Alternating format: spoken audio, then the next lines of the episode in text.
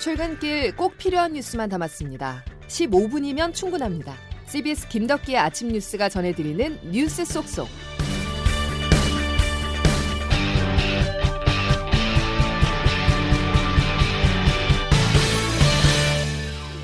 여러분 안녕하십니까? 9월 2일 김덕기 아침 뉴스입니다. 보건의료노조가 총파업을 철회했습니다.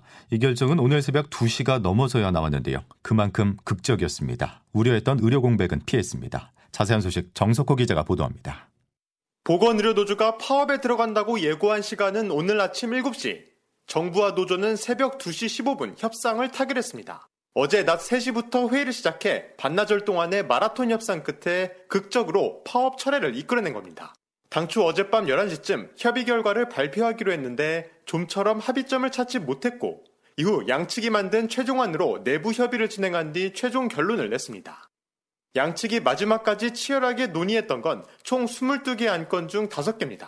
보건의료 노조 나순자 위원장입니다. 5개 핵심 과제는 노조가 파업에 이르지 않기 위해 반드시 해결되어야 하는 핵심 과제임을 누누이 강조해 왔던 것입니다. 협의 결과 감염병 전문병원을 최대 7곳까지 확대하고 코로나19 전담병원의 인력 기준도 내년부터 마련하기로 합의했습니다. 또 간호사 한 명이 맞는 환자 수를 정하도록 실무 협의체를 구성하고 교육 전담 간호제와 야간 간호료를 확대 적용하기로 의견을 모았습니다. 특히 4차 유행이 지속되는 상황을 고려해 파업으로 인한 의료 공백은 막아야 한다고 양측은 의견을 모았습니다. 협상이 결렬될 경우 전국의 대형 병원과 선별진료소 인력 상당수가 파업에 참여해 코로나19 대응에 차질이 우려됐지만 이번 합의로 한숨 돌리게 됐습니다. CBS 뉴스 정석구입니다. 추석 방역 대책이 내일 발표됩니다. 아마도 발표 내용에 따라서 많은 분들이 올 추석에 고향집을 방문할지 말지를 택하실 텐데요. 가정 모임 기준을 다소 완화하는 방안이 검토되고 있습니다. 장규석 기자가 취재했습니다. 어제 다시 2,000명대로 올라섰던 하루 신규 확진자 수는 오늘도 1,900명대, 많으면 2,000명 안팎을 기록할 전망입니다. 특히 신규 확진자의 70%가 수도권에 집중되고 있어서 이번 추석 연휴에 귀성 행렬이 이어질 경우 다시 코로나 전국 확산으로 이어지는 게 아니냐는 우려도 나오고 있습니다. 이에 따라 내일 발표되는 사회적 거리두기 단계 조정에서 현행 수도권 4단계, 비수도권 3단계 거리두기가 다시 한번 연장될 것이라는 관측이 유력합니다. 하지만 정부는 이번 추석 연휴에는 한시적이라도 가족 모임 기준을 완화하는 방안도 검토 중인 걸로 알려졌습니다. 이동 자제를 원칙으로 삼되 요양병원 면회 등 가족 모임을 일부 허용하는 방안을 고려할 수 있다는 겁니다. 아울러 4단계 적용 지역의 식당과 카페 영업 시간을 오후 9시에서 다시 10시로 1시간 더 늘리는 방안, 백신 접종자의 사적 모임 인센티브를 식당과 카페에서 PC방 등 다른 다중이용 시설로 확대 적용하는 방안 등도 검토 중인 걸로 알려졌습니다. 이에 따라 내일 발표되는 거리두기 조정안과 추석 연휴 특별 방역 대책에 어떤 내용이 담길지 관심이 집중되고 있습니다. CBS 뉴스 장규석입니다. 정부는 추석 연휴 전까지 전 국민 70%에 대한 코로나 백신 1차 접종 완료를 목표로 했고 자신했었습니다. 그런데 목표 달성이 불가능할 수도 있다는 전망이 나오고 있는데요. 모더나 백신 수급이 다시 안개 속이기 때문입니다. 이기일 중앙재난안전대책본부 제1통제관입니다. 우리 저기 그 세부 일정에 대해서는 모더나사와 지속적으로 협의 중에 있습니다. 그리고 곧 들어오는 대로 여러분들께 그 상세하게 안내를 드리도록 하겠습니다. 이번 주까지 들어오기로 한 모더나 백신 600만 회분이 도착하지 않는다면 접종 계획이 또 한 차례 수정돼야 합니다. 한편 우리 정부와 루마니아 정부 간 백신 협력을 통한 화이자 백신 52만 6,500회분이 오늘 오후 국내에 도착할 예정입니다. 남양유업 매각이 무산됐습니다. 코로나19 예방에 효과가 있다는 과장 광고로 눈물의 사죄까지 했던 홍원식 회장이 불평등한 계약이었다면서 매각 방침을 철회했는데요. 소비자들의 반응은 싸늘합니다. 남양유업 주가는 3% 넘게 하락했습니다. 조혜령 기자입니다. 불가리스의 코로나 예방 효과를 과장하다 역풍을 맞자 홍원식 회장은 눈물을 흘리며 기자회견을 열었습니다. 이 모든 것에 책임을 지고자 저는 남양유업 회장직에서 물러나겠습니다. 이후 사모펀드 한행컴퍼니의 지분 53%를 3천억 원에 넘기는 계약을 체결하고 회사 매각을 결정했습니다. 하지만 홍 회장은 지난 7월 갑자기 경영권 매각을 확정하는 주주총회를 연기했고 어제 계약 해제를 최종 통보했습니다. 한행컴퍼니는 홍 회장이 무리한 조건을 들어 재협상을 요구했다며 홍 회장이 지분을 처분할 수 없도록 법원에 가처분 결정을 받아놓은 상태입니다. 회장직 사퇴와 함께 경영권을 자식에게 물려주지 않겠다던 홍 회장은 여전히 회장직을 유지한 채 상반기 8억 원이 넘는 보수를 받았고 두 아들 역시 임원으로 재직 중입니다. 홍 회장의 변심으로 남양의 경영 쇄신 작업이 원점으로 돌아가면서 남양유업 주가는 어제 하루 3% 넘게 폭락했습니다. 갑질 논란의 오너 리스크까지 직원과 대리점주, 낙농가의 피해만 커질 것으로 보입니다. CBS 뉴스 조혜령입니다. CBS의 단독 보도로 이어가겠습니다. 전자발찌를 끊고 연쇄살인을 벌인 강모 씨 사건이 벌어져 경찰에 대한 책임론이 일고 있는 가운데 경찰청이 성범죄자에 대한 집중 단속에 나섭니다. 대상은 소재 불명인 성범죄자들인데요. CBS가 취재를 해보니 소재가 파악되지 않아 수배된 성범죄자가 100명이 넘었습니다. 박정환 기자의 단독 보도입니다. 경찰청은 지난달 30일 소재불명 성범죄자 집중검거 계획을 전국 시도경찰청에 전파한 것으로 확인됐습니다. 법원에서 성범죄 확정 판결을 받은 성범죄자는 관할 경찰서에 개인 신상을 등록해야 합니다. 주소지를 이전할 때는 변경 등록을 해야 하는데 이를 어기고 잠적한 성범죄자들이 검거 대상입니다. 이러한 신상정보 등록 성범죄자 중 소재불명자들은 올해 7월 기준 전국 119명으로 나타났습니다. 경찰청 관계자는 제2의 강씨 사건을 막기 위해 한 달간의 집중 검거 기간 동안 경찰력을 총동원하겠다고 밝혔습니다. 이 밖에 아동 대상 성폭력 등으로 신상이 공개된 강력 성범죄자 중 소재불명자는 9명으로 각 시도청 특별수사팀에서 전담 검거할 계획입니다. 한편 이번 강씨 사건처럼 전자발찌를 끊고 도주해 수사기관의 수배를 받는 대상자는 현재까지 3명으로 나타났습니다. 지난달 21일 전남 장은에서 전자발찌를 끊고 도주한 50대 남성 마창진의 경우 법무부와 경찰이 공개 수배로 전환해 추적을 이어가고 있습니다. CBS 뉴스 박정환입니다. 전자발찌를 끊고 연쇄살인을 저지른 강 씨는 범행 전 두 번이나 야간 외출 위반을 저질렀습니다. 하지만 보호관찰소 직원들은 대면 조사를 하지 않아 참사를 막지 못했는데요. 전자발찌 착용을 조건으로 사회에 풀려난 이들이 급증하면서 관찰소 직원 한 명이 관리해야 하는 인원이 너무 많다는 지적입니다. 그러니까 전자발찌만 채우고 관리는 소홀했다는 말입니다. 홍영선 기자입니다. 전자발찌 훼손 살인범 강모 씨가 범행 전 무단 외출을 한 건 지난 6월 1일과 전자발찌를 끊고 달아났던 지난달 27일. 두 번 다 보호관찰소 직원들이 출동했지만 전화 통화만 했을 뿐 강 씨를 만나진 못하고 돌아서야만 했습니다. 강 씨가 살고 있었던 서울 동부는 범죄 예방팀이 직원 1명, 실무관 1명으로 이뤄져 야간 시간대 일어나는 모든 경보를 책임져야 했습니다. 적은 인력에 폭증한 전자발찌 대상자를 감당할 수 없어 한계에 직면한 것이라는 분석이 나오는 이유입니다. 법이 개정되면서 작년 8월부터 가성방자 일반 사범까지 전자발찌를 채울 수 있게 됐습니다. 이에 따라 한 번이라도 전자발찌를 착용했던 사람은 2019년까지 4천명대를 유지했지만 지난해 6천명, 올해 7월 기준으로 8천명으로 폭증했습니다. 계속해서 전담 인력을 늘리고 있지만 폭증하는 전자발찌 대상자를 관리하기엔 무리라는 전문가들의 비판이 나옵니다.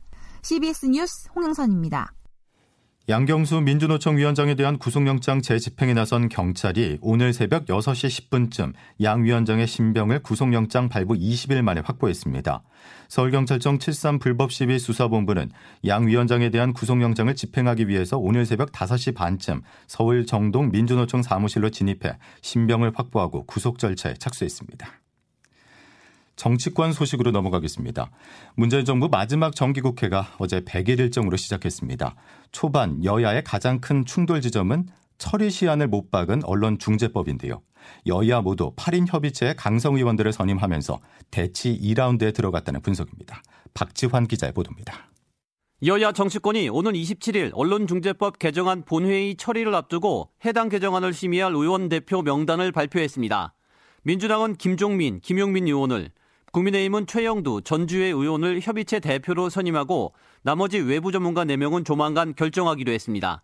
두 당 모두 법조인과 언론인 출신 의원을 한 명씩 배치해 언론중재법 개정안을 놓고 본격 검증에 들어갑니다. 민주당이 당내 개혁 성향의 강경파로 꼽히는 김종민, 김용민 의원을 8인 협의체에 배치한 것은 언론중재법 개정안을 반드시 통과시키겠다는 의지를 다진 것으로 해석됩니다.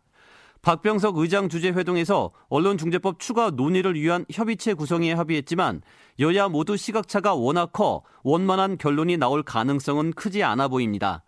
이에 따라 오는 27일로 예정된 본회의에서도 여야 대치 국면이 재현될 전망입니다. CBS 뉴스 박주환입니다. 한편 언론중재법 개정안을 논의하는 8인 협의체, 방송기자연합회 등 언론단체들은 참여하지 않겠다는 입장을 밝혔습니다. 이들 단체들은 법안 처리 시한이 오는 27일로 정해져 있고 투명성도 보장되지가 않아 협의체에서는 제대로 언론개혁 논의를 할 수가 없다고 주장했습니다. 더불어민주당은 경선 투표 일정이 시작된 이후 첫 TV 토론을 진행했습니다. 처음으로 1대1 대결 방식으로 진행이 됐는데요. 후보들의 주요 발언 내용을 김기용 기자가 취재했습니다. 더불어민주당 6차 TV 토론회에서 화살은 이재명, 이낙연 두 유력 주자에 쏠렸습니다. 여론조사 선두를 유지하고 있는 이재명 지사는 자신의 대표 공약인 기본소득의 재원을 구체적으로 설명하지 못해 추격 주자들로부터 문매를 맞았습니다. 이 지사와 박용진 의원입니다. 아홉 차례 추경을 마련했는데 그래서 16조 겨우 마련했어요. 그렇게 그렇게 쥐어짜도 안 된다는 얘기인데 120조를 그렇게 하실 수 있다? 3천조 원 중에 마련 못하면 문제가 있는 거죠. 이낙연 전 대표는 과거 당대표와 총리 시절 행적에 대해 비판을 받았습니다. 이 전 대표와 추미애 전 법무부 장관입니다. 대표로서의 그 개혁 임무 완수만 다 했더라면 지금쯤은 뭔가 좀 성과가 있었지 않았나 싶고요. 네, 그 점에 대해서는 아쉽게 생각합니다. 그런데 제가 우선 코로나 위기를 조기에 진정시키는 데 기여하고 싶다는 말씀. 총리 시절 왜 집값을 잡지 못했냐는 김두관 의원의 지적에도 이 전 대표는 아쉽다며 당시 저금리 시대였던 만큼 상황이 여의치 않았다고 해명했습니다. 한편 현재 대선 경선 지역 순회 투표를 진행 중인 민주당은 이번 주말 전체 판세의 풍향계가 될 충청 지역의 투표 결과를 발표합니다. CBS 뉴스 김기웅입니다. 건강보험료에 이어서 고용보험료가 내년 7월부터 오릅니다. 코로나 사태가 길어지면서 고갈 위기에 직면했기 때문인데요. 이 내용은 김명지 기자가 전해드립니다. 고용보험기금 재정 건전화 방안이 고용보험위원회에서 의결됐습니다. 그간 코로나19 위기 극복, 청년 실업과 저출산 대책 등으로 크게 악화한 기금 상황을 개선하기 위한 조치입니다. 고용노동부 박화진 차관입니다. 현재의 재정 상황이 더 이상 요율 인상을 미룰 수 없는 상황이 되었다라고 저희들이 판단했기 때문에 우선 고용보험료율이 현 1.6%에서 내년 7월부터 1.8%로 인상됩니다. 근로자 평균 월급 288만 원을 전제로 계산해 보면 근로자 1인 기준 월 2,886원을 노사가 각각 부담해야 하는 겁니다. 노동부에 따르면 노동자와 사업주가 매년 부담해야 하는 추가 보험료는 한 해 최대 1조 5천억 원에 달할 예정입니다. 정부 또한 내년 일반회계 전입금과 공공자금 관리기금 예수금을 각각 1조 3천억 원씩 투입해 2조 6천억 원을 지원할 예정입니다. 지출 측면에서는 청년 추가 고용 장려금이 올해로 종료되며 고용유지 지원금 예산은 내년에 올해 절반 수준으로 감축됩니다. CBS 뉴스 김명지입니다. 세계에서 가장 오래된 영화제로 꼽히는 베니스 국제영화제가 현지 시간 1일 개막해 11일까지 진행됩니다. 영화 기생충으로 아카데미 시상식을 휩쓴 봉준호 감독이 한국인 최초로 베니스 영화제 심사위원장을 맡아 심사위원들을 이끌게 됐습니다. 충청 지역을 중심으로 1시간에 최대 90mm가 넘는 비가 쏟아지면서 곳곳에 비 피해가 속출했습니다. 180mm가 넘게 내린 충남 홍성에서 5명이 빗물에 고립됐다가 구조됐고 집과 농경지 등 침수 신고 수십 건이 접수됐습니다. 동해안과 남부지방은 오늘까지 최대 80mm의 비가 더 내린다는 소식인데요. 기상청 연결해서 자세한 날씨 알아보겠습니다. 김수진 기상 리포터 전해주시죠. 네, 9월 가을로 접어들면서 아침 저녁 공기는 부쩍 더 서늘해졌습니다만 오늘도 쾌청한 하늘 보시기는 다소 어렵겠습니다. 전국이 대체로 흐린 가운데 충청 이남 지역을 중심으로는 또다시 비 소식이 있는데요. 충남은 오늘 밤까지, 호남은 내일 아침, 영남은 내일 낮, 제주는 내일 밤까지 비가 오락가락 지속되겠습니다. 특히 남해안은 오늘 오후부터 밤 사이에, 제주는 오늘 밤부터 내일 새벽 사이에 강한 돌풍을 동반한 시간당 30mm 이상의 매우 강한 강한 비가 집중되는 곳이 있어서 추가 비 피해가 없도록 대비를 잘 해주셔야겠습니다. 오늘 내일 사이 전남, 경남, 남해안과 제주에 20에서 60, 최고 80mm 이상, 그 밖에 전남과 경남에 10에서 40, 충남과 전부, 경북 남부에 5에서 20mm 안팎의 비가 이어지겠고요. 동해안 지역은 동풍의 영향으로 오늘 낮 동안 빗방울이 떨어지는 곳이 있겠습니다.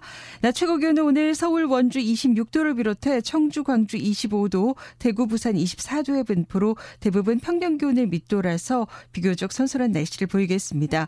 하지만 내일부터는 다시 내륙을 중심으로 낮 기온이 좀 더 오르면서 일교차가 커지겠는데요. 이제부터는 환절기 건강 관리에 더욱더 각별히 신경을 쓰셔야겠습니다. 그리고 오늘까지는 동해안, 내일 밤부터는 영남 해안과 제주 해안을 중심으로 너울성 파도가 강하게 밀려올 것으로 보여서 해안가 안전사고에도 유의하시기 바랍니다. 지금까지 날씨였습니다. 반가운 소식이 드문 요즘 같을 때 스포츠만한 게 없습니다. 오늘 저녁 한국 남자 축구 대표팀이 카타르 월드컵 최종 예선 첫 경기를 치를 예정인데요. 상대는 한국을 제위했었던 아드보카트 감독이 이끄는 이라크입니다. 우리 대표팀도 손흥민 등 최정예가 나설 예정인데요. 우리 청취자 여러분들에게 시원한 골 선물 해주길 바라겠습니다. 자, 김덕기 아침 뉴스 여기까지입니다. 고맙습니다.